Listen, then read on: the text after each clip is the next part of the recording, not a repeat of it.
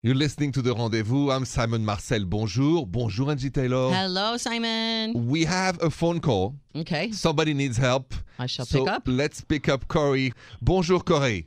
Hello, hello, bonjour. Hi, Corey. Welcome. What is going on?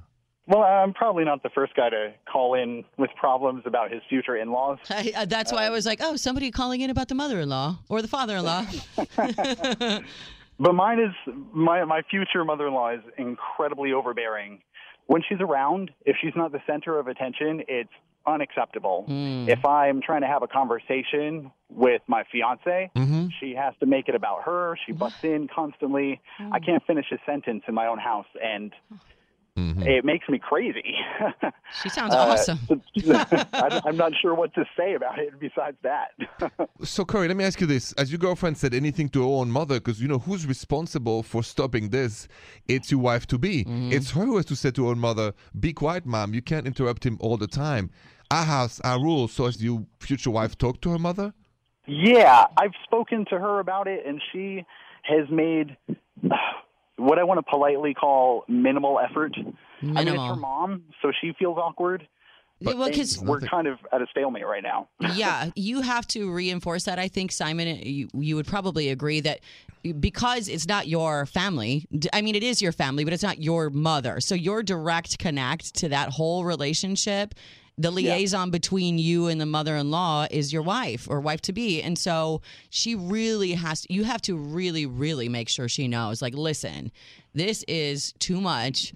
Please do something because I'm miserable. And I, I feel like, as a wife myself, I would never want my husband to be in a situation where he's uncomfortable around my family because I know that my mom can be pushy with him sometimes. And if he expresses that to me, the first thing I do is, Mom, like, you know, chill a little bit. like, But but there is something uh, also, Curry, that can help you. If your wife doesn't understand, you can express and describe a situation where your own mother, Curry, would do that to her, right? If she says, "Oh, it's okay," Turn the tables. turn the table on her and said, "You know, what if that would be the case? Right. I would stop it because, you know, listen, I know we love our parents. I love my mom. You love your mom, and she loves her mom, and all that. But when you get married, you have to prioritize. Yeah. And in your own house, it's just your rules, not your parents' rules. you should never feel uncomfortable in your own house, no matter who it is.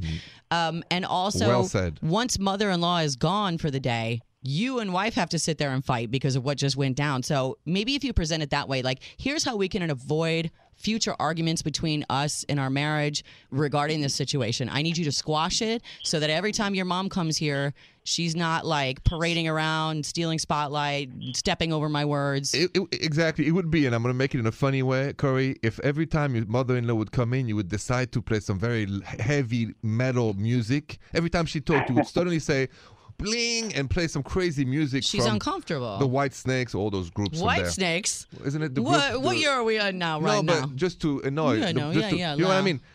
She'll get All right, it. I'll, I'll go the diplomatic approach first. Yeah, of Change- course. diplomacy always is first. Then you go ham, and you then you go my route, Yeah, which ex- is like, Exactly. hi, I can't. You know what? I honestly feel like Simon. I'm gonna be that mother-in-law. Well, listen, it's a One good thing you day. said that because I have some questions for you coming up next. Corey, thank you so much for being on the rendezvous with Angie and I. Thank you. Good luck Thank to you. you. Have a good night. Angie, you next. I have some questions about Oh, you when you're going to no. be this mother in law. Oh, Stay with us. This is Simon and Angie.